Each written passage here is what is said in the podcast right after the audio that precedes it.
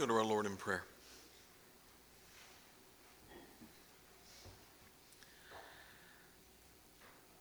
Our Heavenly Father, earnestly, Lord, we ask of you now, as we reopen your word to hear it taught, to hear it proclaimed, we pray, Lord, let us not hear it in vain. We therefore beseech you for the ministry of the Holy Spirit to effectually accompany both the delivery of your word through preaching and the hearing thereof, that by your word of truth, through the Spirit's power, we would be awakened, renewed, revived, sanctified. To that end, Lord, that even this day we will be more and more conformed to the image of our Lord Jesus, from one degree of glory to another.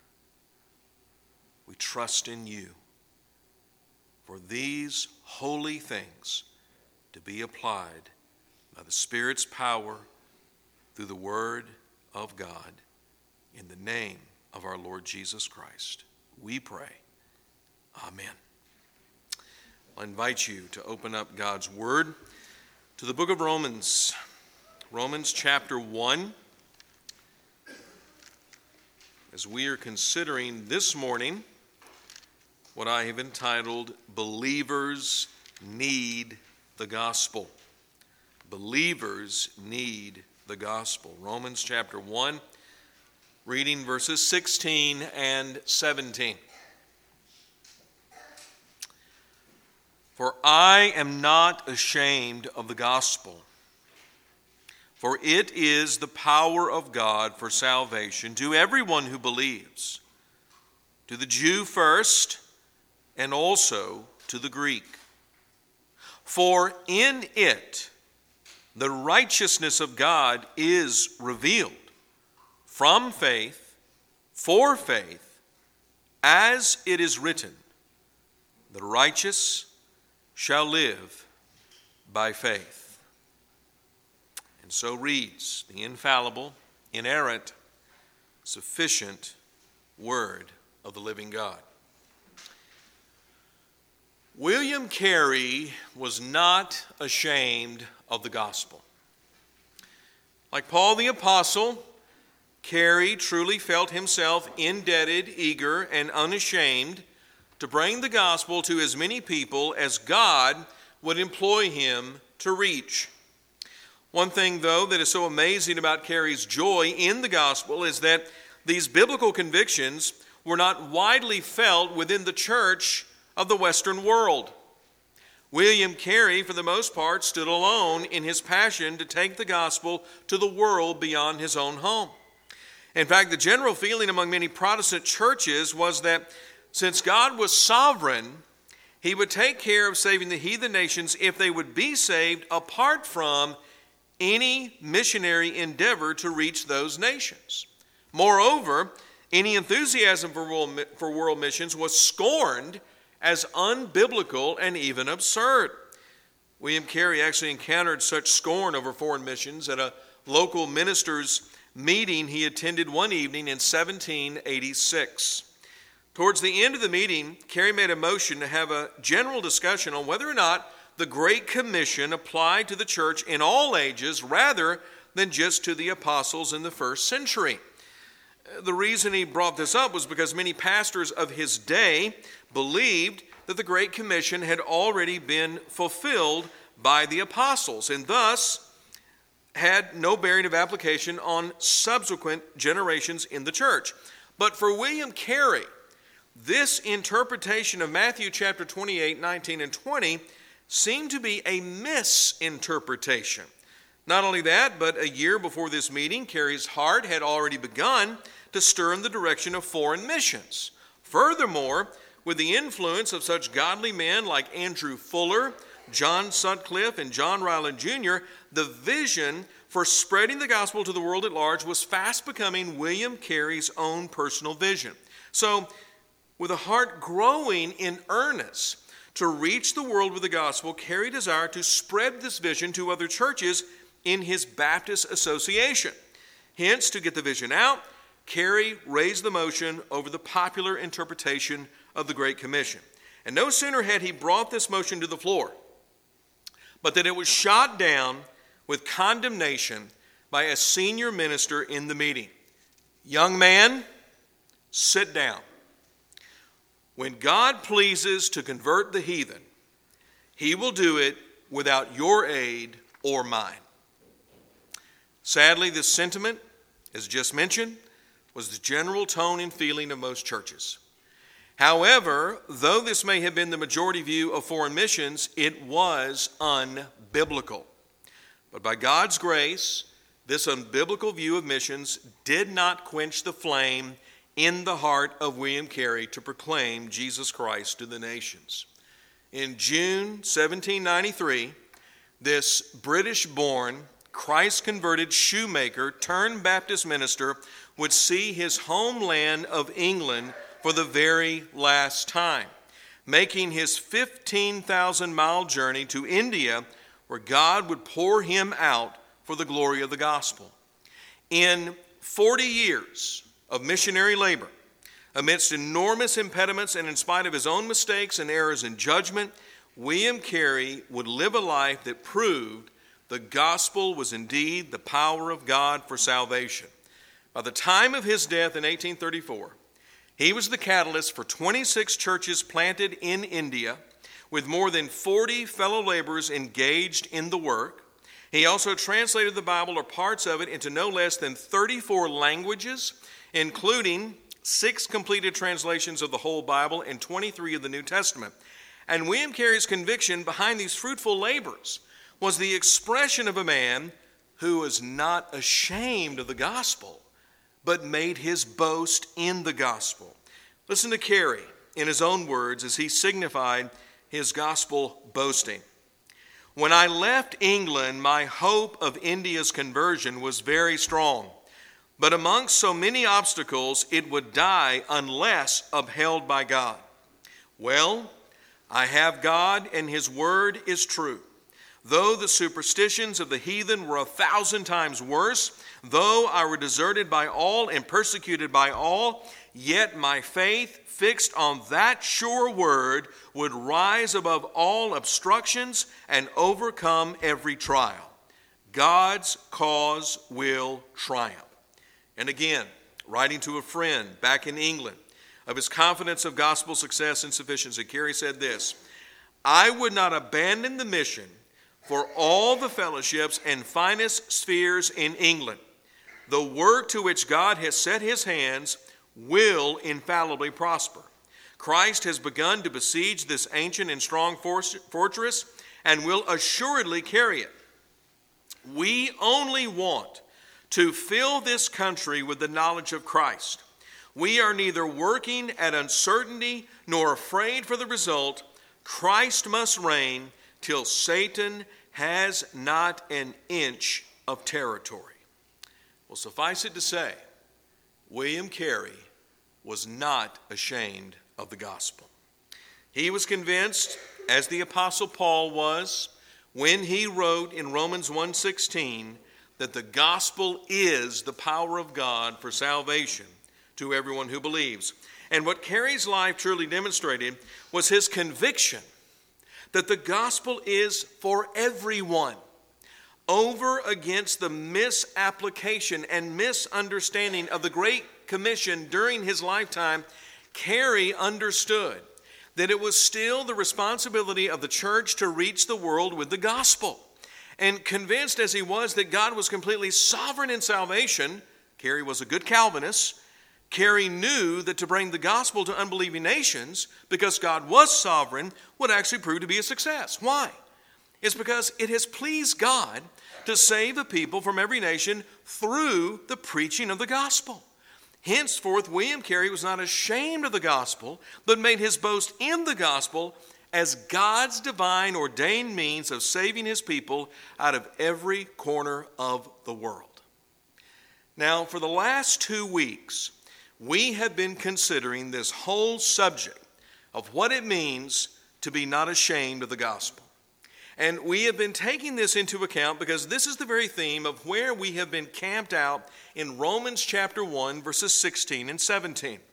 To understand these two verses, I've raised a question as a point of entry into our exposition of this passage.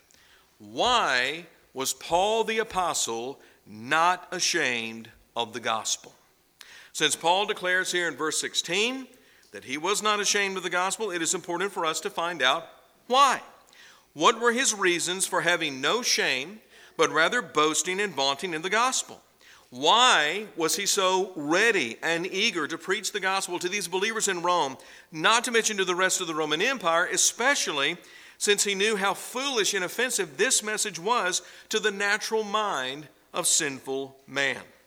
Well, from Romans 1:16, we've answered this question so far in three different ways. Paul was not ashamed of the gospel because, first, it was a powerful gospel. Second, it was about salvation. And third, it was for potential believers.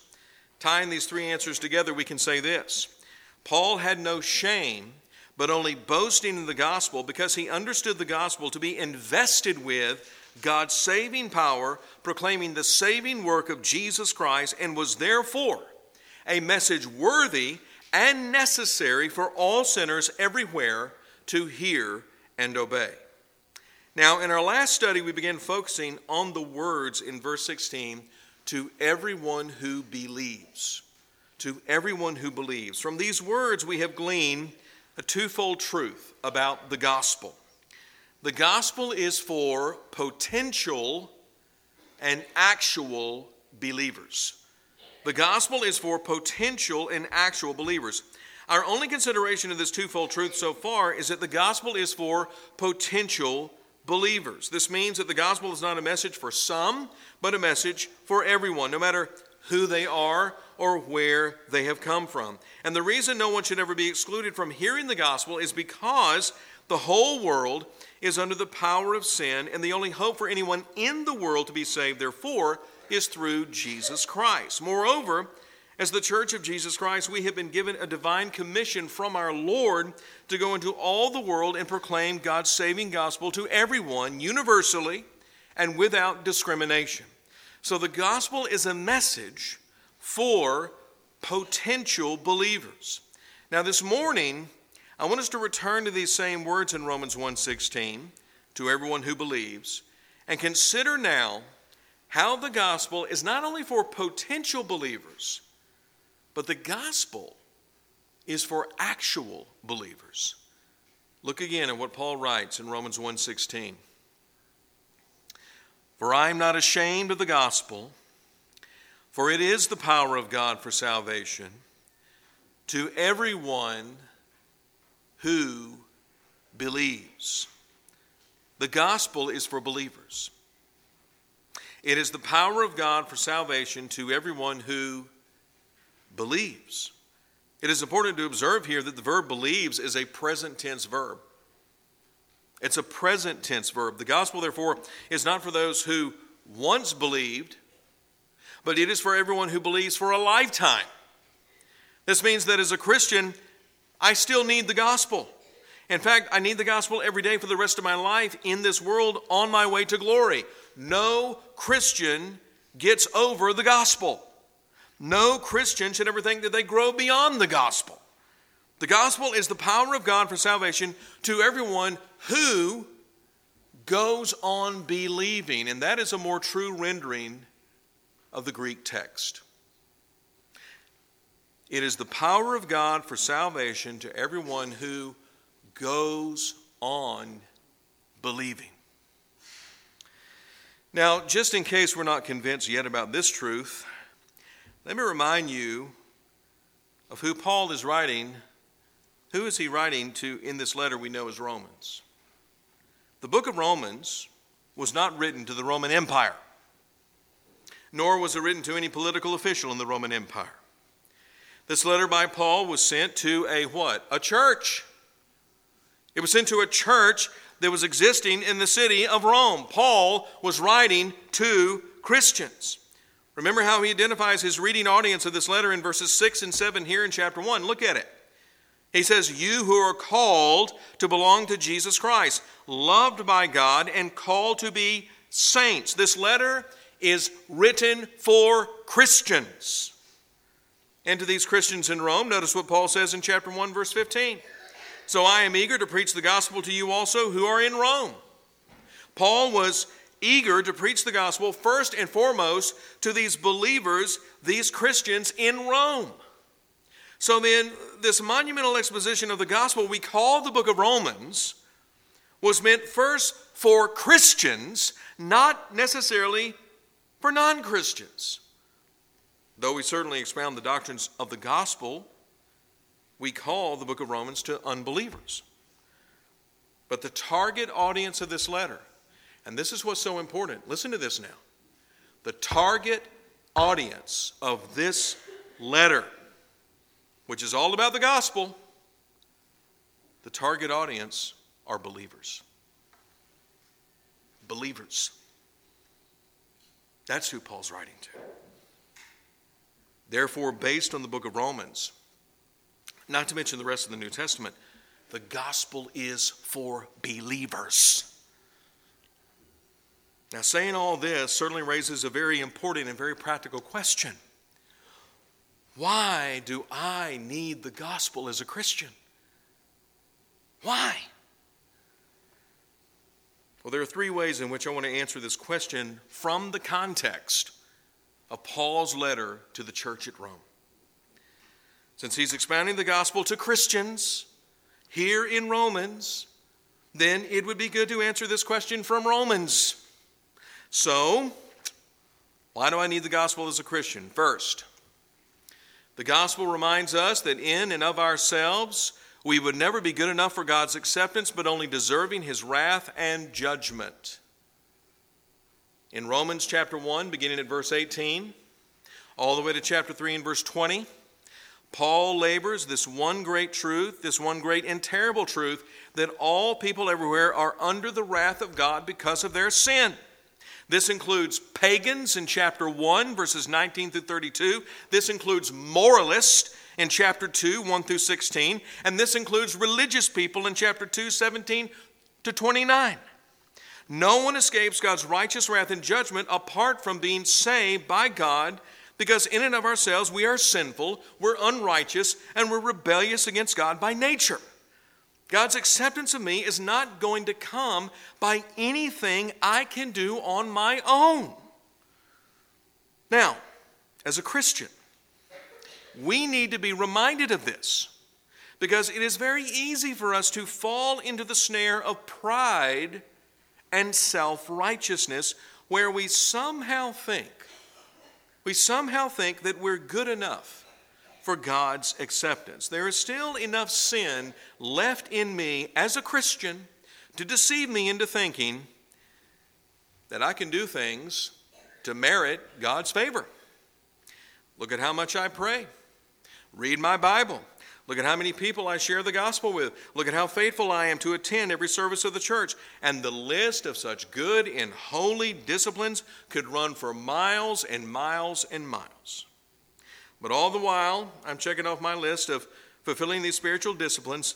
What's happening? I'm starting to get puffed up with pride in myself. And, I, and, I'm, and I'm saying to myself, you know, God must really be very proud of me. He must really think much of me. Why, look at all these Christian works that I'm so faithful at doing. I really can't wait to see the crown I'm going to be wearing once I'm in glory.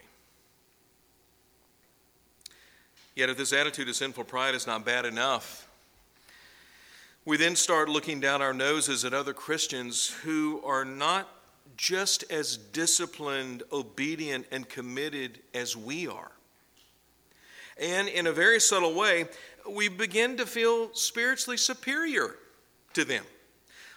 But it's right here, beloved. Listen to me. It's right here in this moment that we need the gospel quite desperately as Christians. You say, why is that? It's because the gospel is going to remind us that in and of ourselves, we would never be good enough for God's acceptance, but only deserving of his wrath and judgment. Indeed, the gospel will remind us that there is nothing good in us, nor anything good that we can do to ever merit God's favor. Therefore, the gospel will be used by God to kill the temptation to be spiritually prideful and self righteous. This is what I need to hear every day. Every day. I need to hear Romans chapter 3 that there is none righteous, no, not one. I need to hear that every day. I need to hear every day that there is none who are spiritually understanding or who seek after God of their own accord. I need to hear every day that all have sinned and come short of the glory of God. This is the first reason why we need the gospel as Christians. The gospel keeps us humble and guards us from seeking God's acceptance by our own performance because we're reminded that in and of ourselves we will never be good enough for God's acceptance, but only deserving of his wrath and judgment. Second, the gospel reminds us that our sole acceptance with God and our only true righteousness is in Jesus Christ and Him alone. This truth of the gospel is the flip side of the first. On the one hand, we must be reminded that left to ourselves, we are lost, unrighteous, and without hope of God's acceptance, and this humbles us and keeps us from, the, from pride and self righteousness. But on the other hand, listen to this on the other hand, we also need the gospel to remind us that if we are accepted by God and declared righteous by his divine standard, then this will only come by Jesus Christ and him alone. Having this truth always before us as believers will keep us from the subtle dangers and bondage of what is called legalism. This simply means that reminding ourselves every day that Jesus Christ is our sole acceptance and righteousness from God will keep us from seeking to base our standing with God on our own performance. In Romans chapter 3, starting at verse 21 and going all the way to chapter 5 and verse 11, Paul leaves us in no doubt that if we're to have God's perfect acceptance and favor, if we're to be declared righteous by God, which is the essence of what is called justification, then it shall come by no other source but the person and work of Jesus Christ the Lord. It is Christ and his perfect performance of redemption that is the basis of our standing with God. Look at how Paul explains this in Romans chapter 3, verses 21 to 24. Look at this. He writes, But now the righteousness of God has been manifested apart from the law, although the law and the prophets bear witness to it. The righteousness of God through faith in Jesus Christ for all who believe. For there is no distinction. For all have sinned and fall short of the glory of God, and are justified by his grace as a gift through the redemption that is in Christ Jesus. God has justified us by his grace as a gift. Now, think about this God has declared you and I perfectly righteous perfectly righteous. He has declared us to be a people who have obeyed his law perfectly, whose lives are in perfect conformity to his righteous standard. You say, what is that? That's justification. That's justification. And God justifies us, we're told, by his grace as a gift. This comes to us without merit or payment on our part. There was nothing we could do in all our performing to gain this status of justification before God. So then, on what basis do we have this standing with God of perfect acceptance and righteousness? What's the foundation? Well, look at verse 24, Romans 3:24. And are justified by his grace as a gift. And then look at this through the redemption that is in Christ Jesus.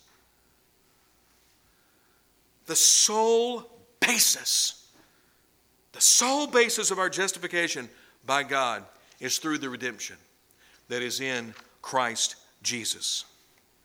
It is what Christ did, and only what He did, which has gained for us justification by God. Jesus Christ is the sole basis of our righteousness and acceptance with God.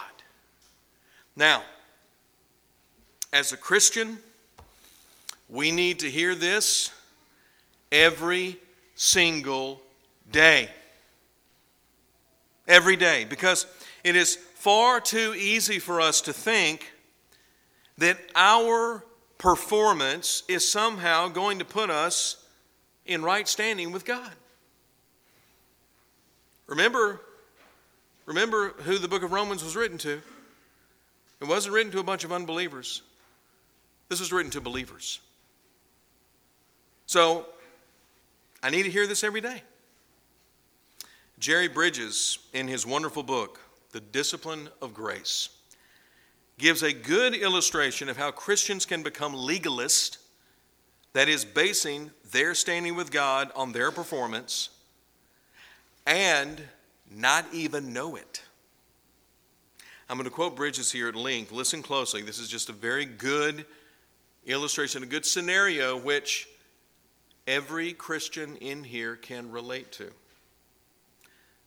Bridges writes this Consider two radically different days in your own life. The first one is a good day spiritually for you. You get up promptly when your alarm goes off and have a refreshing and profitable quiet time as you read your Bible and pray. Your plans for the day generally fall into place, and you somehow sense the presence of God with you. To top it off, you unexpectedly have an opportunity to share the gospel with someone who is truly searching. As you talk with the person, you silently pray for the Holy Spirit to help you and to also work in your friend's heart. The second day is just the opposite. You don't arise at the first ring of the alarm. Instead, you shut it off and go back to sleep.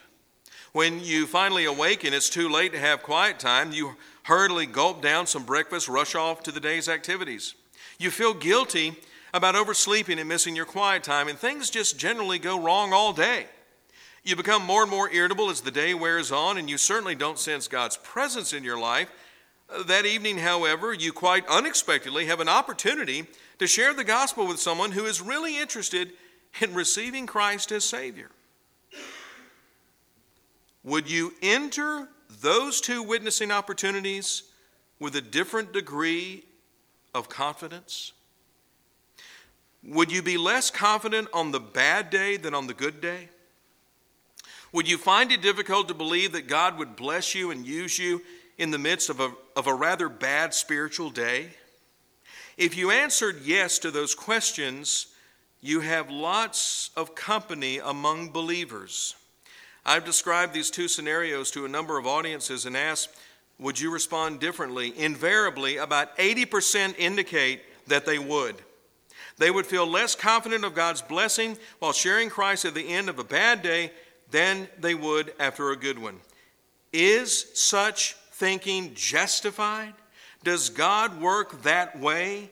The answer to both questions is no, because God's blessing does not depend on our performance.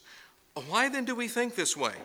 It is because we do believe that God's blessing on our lives is somehow conditioned upon our spiritual performance. If we perform well and had a good day, we assume we're in a position for God to bless us. Oh, we know God's blessings come to us through Christ, but we also have this vague but very real notion that they are also conditioned on our behavior. An all too common misconception of the Christian life the thinking that although we are saved by grace, we earn or forfeit God's blessings in our daily lives by our performance. How many Christians do you think live there? Far too many. Far too many. Beloved, this is why Christians need the gospel every day. The basis of our standing with God is not our performance, good or bad. But the basis of our standing with God is Jesus Christ and what Christ has done. In fact, the only reason God does bless us with spiritual blessings is because of Christ alone. Because of Christ alone. Now, let me make this clear, okay? Important qualifier. This doesn't mean that we should never pray. This doesn't mean that we should never read our Bibles or share the gospel. But what it does mean is that none of these spiritual disciplines, none of these spiritual exercises of the Christian life make us any more righteous or gain us any more favor with God than, than what we already have in Jesus Christ. We therefore must not fall into the trap of legalism. One writer wrote in this regard The legalist allows his performance of spiritual duties to become his preoccupation and a source of self righteous pride. In doing so, he unwittingly walks away from the main thing, the gospel. I know the temptation to legalism. That's why when I complete my daily devotions and close my Bible, I make a point of reminding myself that Jesus' work, not mine, is the basis of my forgiveness and acceptance with God. What joy the gospel gives me. I can approach the throne of God with confidence, not because I've done a good job at my spiritual duties, but because I'm clothed in the righteousness of Jesus Christ. This is why no Christian should go one day without preaching the gospel to their own hearts. I need to be reminded that my sole acceptance with God, my only true righteousness, is in Jesus Christ and in Him alone. As a Christian, we all need to be reminded of that because by nature, we're all legalists. We're all a bunch of legalists by nature.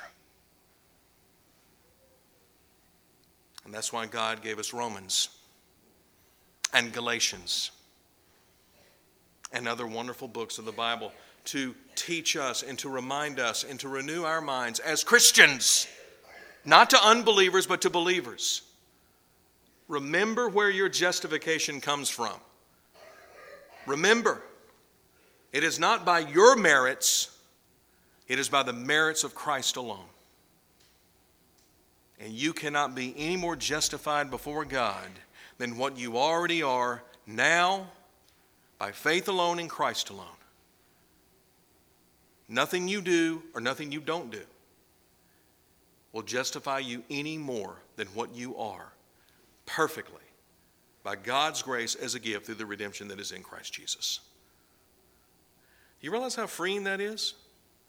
How incredibly freeing that is for us as Christians? Do you understand that? Do you get that? Connect the dots. But we slip back, we go down that slippery slope so easily to legalism. And again, one of the many reasons God the Holy Spirit gave us Romans and Galatians because this is a constant problem. But there's a third and final reason that we need the gospel as believers. The gospel always affirms the grace and love of God in Christ toward us, even when we have fallen in sin and disobedience not only does the gospel keep us from pride and self righteousness and legalism, but the gospel also keeps us from despairing into a spiral of false guilt and condemnation when we sin as Christians. This is so important for us to understand. One reason this is so important for us to understand is because all of us are going to sin as believers. All of us. In fact, we sin every day as Christians. Every day we sin in thought, in word, in deed. Therefore, we need the gospel preaching to us at all times that even on our worst spiritual days, listen to this, even on our worst spiritual days, we are not beyond the reach of God's grace and love for us in Christ Jesus. We're not. Let me say this even more plainly. Our sin Listen to this now. Our sin will never eclipse the grace of God in the cross of Christ. Our sin will never eclipse, will never black out the grace of God and the cross of Christ. Never. Never. This means that no matter how bad we have stumbled and fallen as Christians, God will never leave us, He'll never forsake us. Our sin cannot undo the work of Christ in our behalf on the cross. You know those Christians who think they can lose their salvation? And the woods are full of them. Well, let me, let me help you understand their process of thinking, because I used to be one. In my earliest, earliest years as a Christian, first couple of years, I strongly believed I could lose my salvation and I became an apologist for it. What a horrible thing to defend. You can lose your salvation. But I was defending it. Here's the problem the process of that thinking is Jesus did not do enough. He didn't do enough. What he did on the cross was not sufficient. I have to do more. I have to add to what he did in order to keep my salvation. Do you understand how torturous that is to someone's soul as a Christian? How torturous that is. But you talk to Christians, especially those who came up in Pentecostalism, like my dear wife will tell you in her own testimony, every Sunday she was asking God to save her. Because she didn't understand at that time in her life, she did not understand that what Jesus did was enough, sufficient. Sufficient. Your sin cannot undo what he did. Because if it can, then what he did was worthless. It was in vain. Why did he ever come? Why did he ever come and do what he did if we can undo it?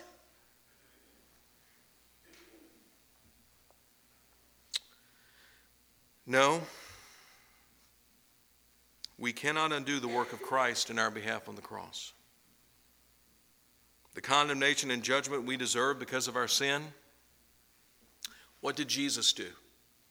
Jesus Christ has taken that condemnation and that judgment upon himself by his death on the cross so that so that we will never ever face what we actually deserve as sinners. We'll never face it. Haven't you ever read Romans? Oh, another verse in Romans, imagine. Romans 8 and verse 1. There's therefore now no what? No condemnation for those who are in Christ Jesus. Do you believe that? Do you believe that? Are you standing on that promise, Christian? I hope you are.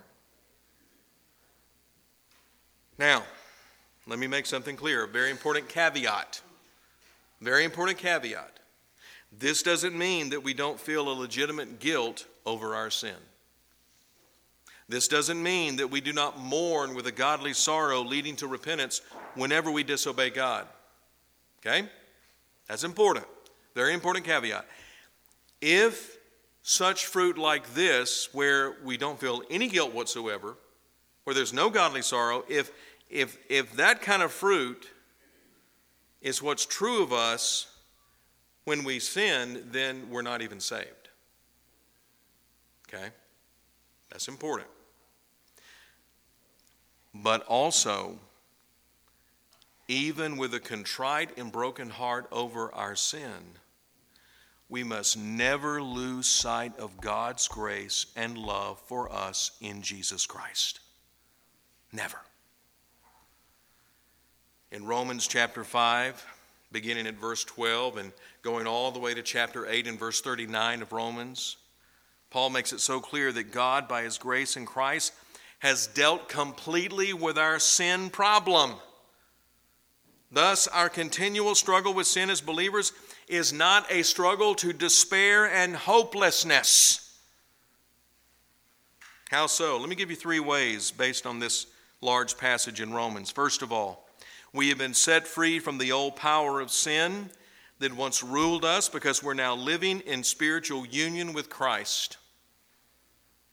Second of all, our inward conflict with remaining sin must never lead us to gloom and despondency, but rather to joy and peace because our hope in Jesus Christ and his power to deliver us completely from the very presence of sin. That's where our hope is, that's where our joy is in Christ, who by his power has delivered us completely from the very presence of sin. One day, that's what is coming, the certainty of what's coming. Finally, we must always remember that there is now no condemnation for us in Christ, even when we fall into sin because Christ has taken that condemnation away by his redeeming work. All of these wonderful promises are all part of the glorious gospel. But if we do not know these gospel promises and are not applying them to our heart every day, then guess what? we will wallow in the shame and guilt of our sin, being paralyzed by the, by the grip of heart condemnation because we have lost sight of God's grace and love for us in Jesus Christ. If our brokenness over sin leads us away from Christ, then we do not understand the gospel. We don't get it if it leads us away from Christ. When we are broken over sin, is when we should be the closest to Christ and clinging to his grace in the cross because that is our only hope for forgiveness and cleansing and the renewing power of repentance. So, let me ask you do you need the gospel as a Christian? Do you? Are you applying the gospel to your life every day? Are you reminding yourself that apart from God's grace in Christ, you're lost, unrighteous, and perishing with no hope of getting right with God by your own power? Are you reminding yourself that what you really deserve, what you really deserve is God's wrath and judgment, yet for the sake of Christ alone, you have received grace and love? Are you reminding yourself that on your worst spiritual days, you are not beyond the reach of God's grace, while on your best spiritual days, you're not beyond the need of God's grace? Are you preaching that to yourself? Are you reminding yourself of that? Are you reminding yourself that every day, every day, you need the righteousness and atoning work of Jesus Christ to save you. Every day is a day of renewed trust and faith in Christ as your only Savior. Are you reminding yourself that every day is a day that you're living under grace? Under grace in Jesus Christ every day.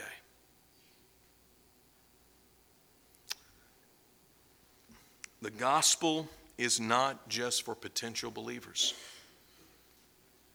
The gospel is not just for unbelievers. It really is for actual Christians, believers. Christians need to preach the gospel to themselves every single day. If we would be kept from religious pride and self righteousness, if we would be kept from legalism, and a false guilt that turns us away from Christ, then we must know and understand and apply the gospel to our souls each and every day.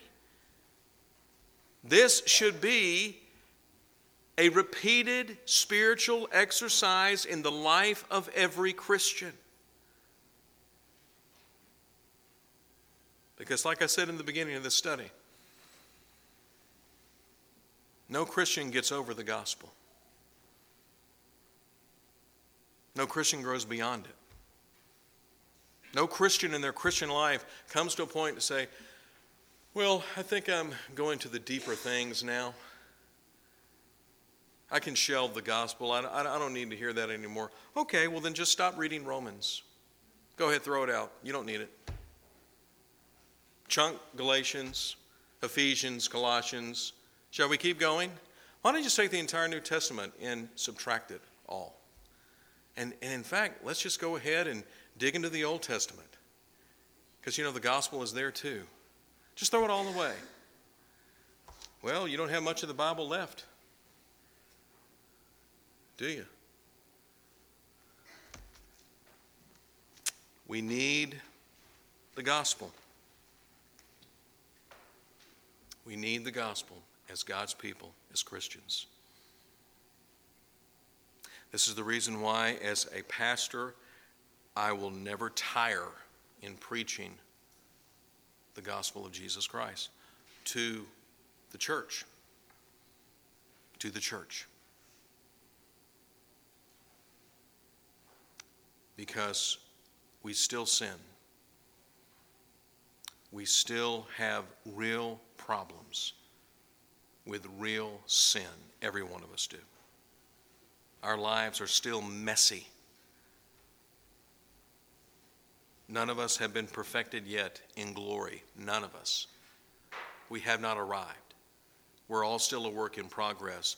And part of the progress is to have our minds and our hearts daily renewed by the truth and the power of the gospel of Jesus Christ. You might be wondering, well, Pastor, if I could count how many times in this one sermon you have said that we need the gospel every day, I'd be a rich person. Why do you keep repeating it? Because you need to keep hearing it, and you only learn by repetition.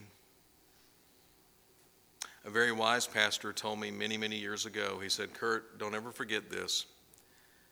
Every sermon you preach, the people you preach to, it's only one layer of that whole sermon that they get. So some of you may walk away from here and be saying to yourself, Well, what did you get out of the sermon? Well, Pastor Kurt said it. I got that, it. One layer. One layer.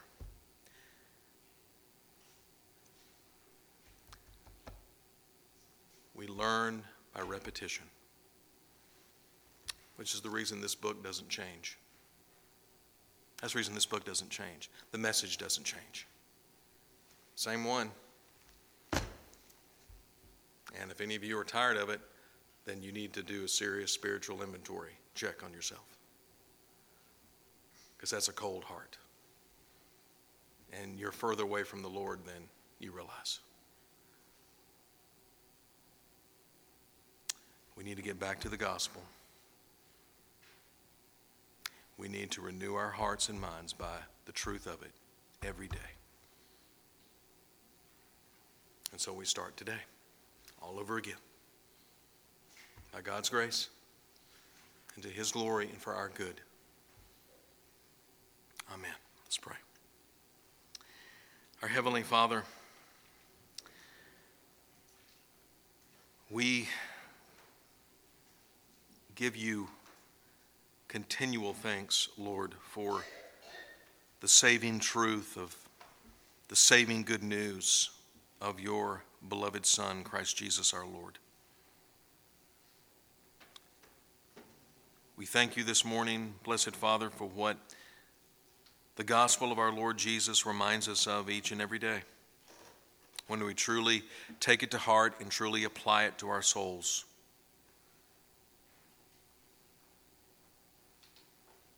That in and of ourselves, all we deserve is your wrath and judgment.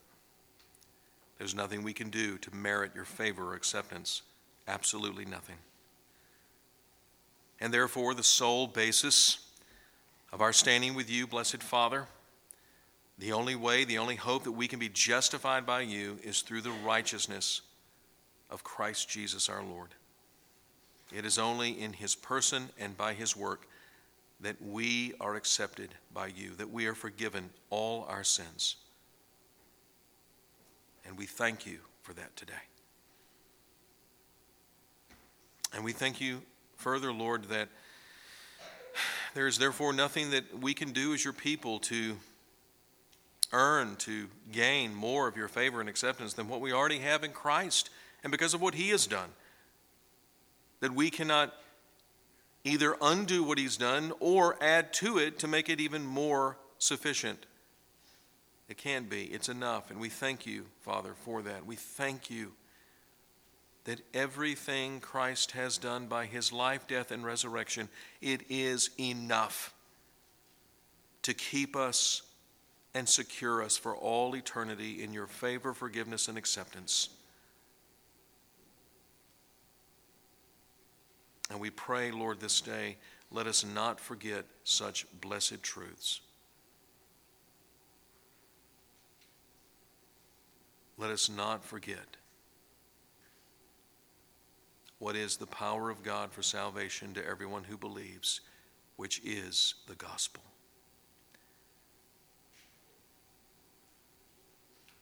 Father, we thank you for what the Holy Spirit, by the Word of God, has so graciously renewed our minds with today, illuminated our understanding with,